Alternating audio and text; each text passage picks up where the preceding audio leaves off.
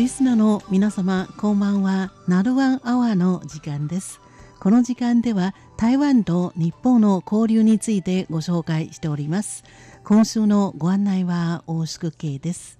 さて今週は先週の木曜日と金曜日のアーカイブの時間で放送いたしました。2017年3月19日の番組の後半をお送りいたします。このナルワンアワーの時間と後ろのアーカイブの時間を使って15分間たっぷりお楽しみいただきましょう。台湾と日本との野球の交流に関する話題です。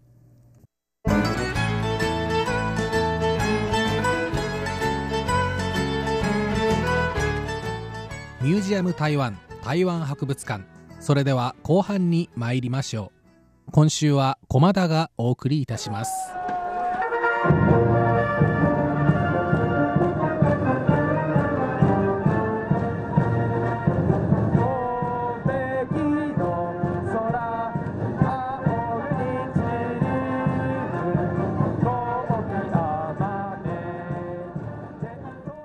きの音楽は日本の早稲田大学の応援歌「紺碧の空」です。早稲田大学の OBOG の方でなくても六大学野球のファンの方にはおなじみの曲かもしれません。実はこの度名門早稲田大学の野球部が3月の1日から5日にかけ南部の台南市高雄市中部の台中市そして北部の台北市と4カ所で台湾の強豪大学4大学と壮行試合を行ったんです。なぜ早稲田大学の野球部が台湾遠征を行ったかと言いますと今年2017年は早稲田大学野球部が日本占領時代の1917年に初めて台湾を訪問してからちょうど100年になる記念の年だからなんです。本日のミュージアム台湾台湾博物館後半ではこの早稲田大学野球部包帯100年記念試合についてたくさんの音声を交えながらご紹介したいと思います。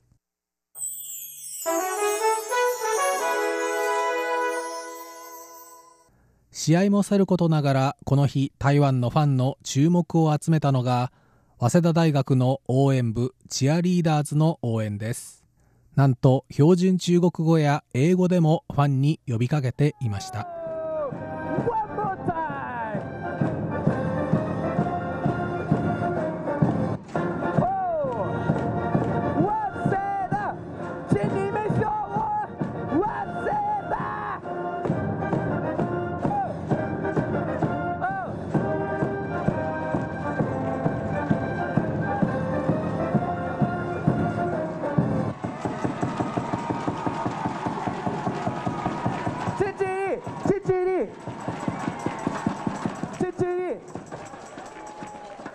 硬派バンカラなイメージのある応援部ですがグラウンド整備の時間には話題のこの曲に合わせコミカルなパフォーマンスを行いヤンヤの喝采を浴びていました。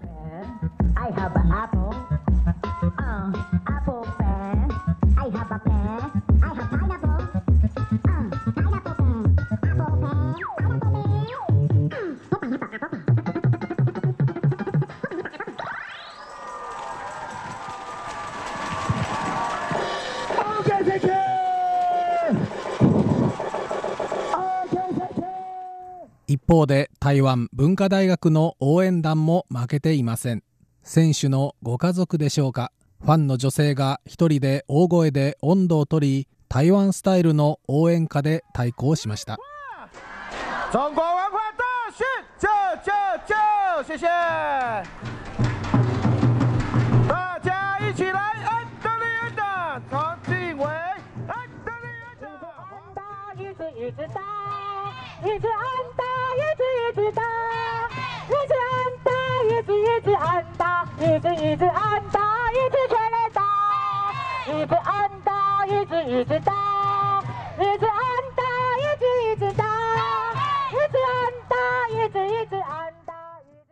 試合は早稲田大学の先発小島投手が6回を投げ6奪三振無失点の好投。文化大学の林投手も5回6奪三振と意地を見せましたが制球が今一つで2失点。試合は5対0で早稲田大学が勝利。早稲田は台湾遠征を2勝2敗で終えました。試合後には早稲田大学応援部がエールの交換を行いました。ちなみに両チームの先発投手小島投手と林投手は2014年にタイで行われた18歳以下のアジア選手権でも共に代表メンバーとして選ばれ対戦しています。また2人はいずれも8月に台北市で行われる大学生のオリンピックユニバーシアード大会の候補選手となっています。つまり再戦の可能性があるんですね。この遠征で2試合に登板。無失点と見事な投球を見せた小島投手に台湾打線の印象。またユニバーシアードに選ばれた際の抱負。今回の交流の感想を聞きました。今回台湾と試合してみて結構バッティングがすごくなんか突出してて、ね、そこはやっぱりなんか甘い球いったらなんかもうすぐバーンって長打が出るようなバッターが多かったのでそこはすごいなんか慎重になるっていうか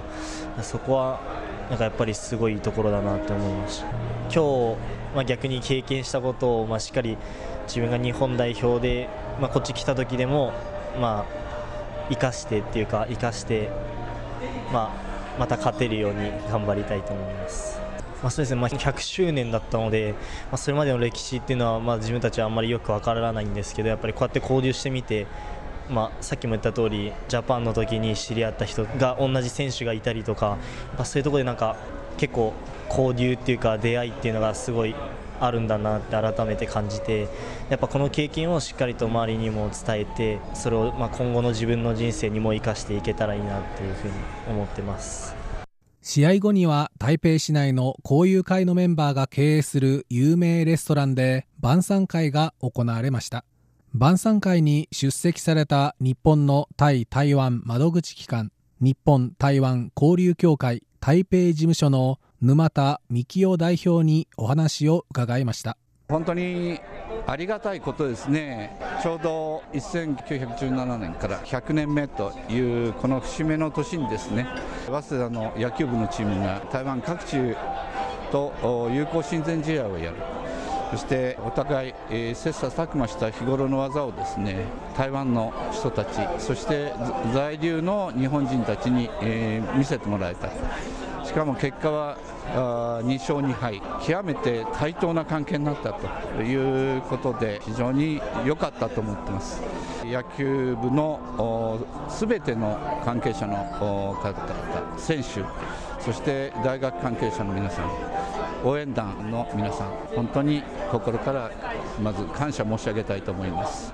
これを機会として日体の関係がですね、ますます深まることを希望しています。成功裏に終わった今回の記念試合イベントを企画した交友会の林総知会長に感想を伺いました。今日は大体成功だと私は思っているんです。普通のプロ野球部でもここまではいかないんです。まして早稲田の応援部の賞は皆さんがびっくりしまして。だから書いてあの応援部の方々がスターみたいにみんながサインを求めてで今回成功した最大の理由はやっぱりこういうたちがあちこち台湾に今2500名早稲田卒のこういういるんで向こうのサポートとそれか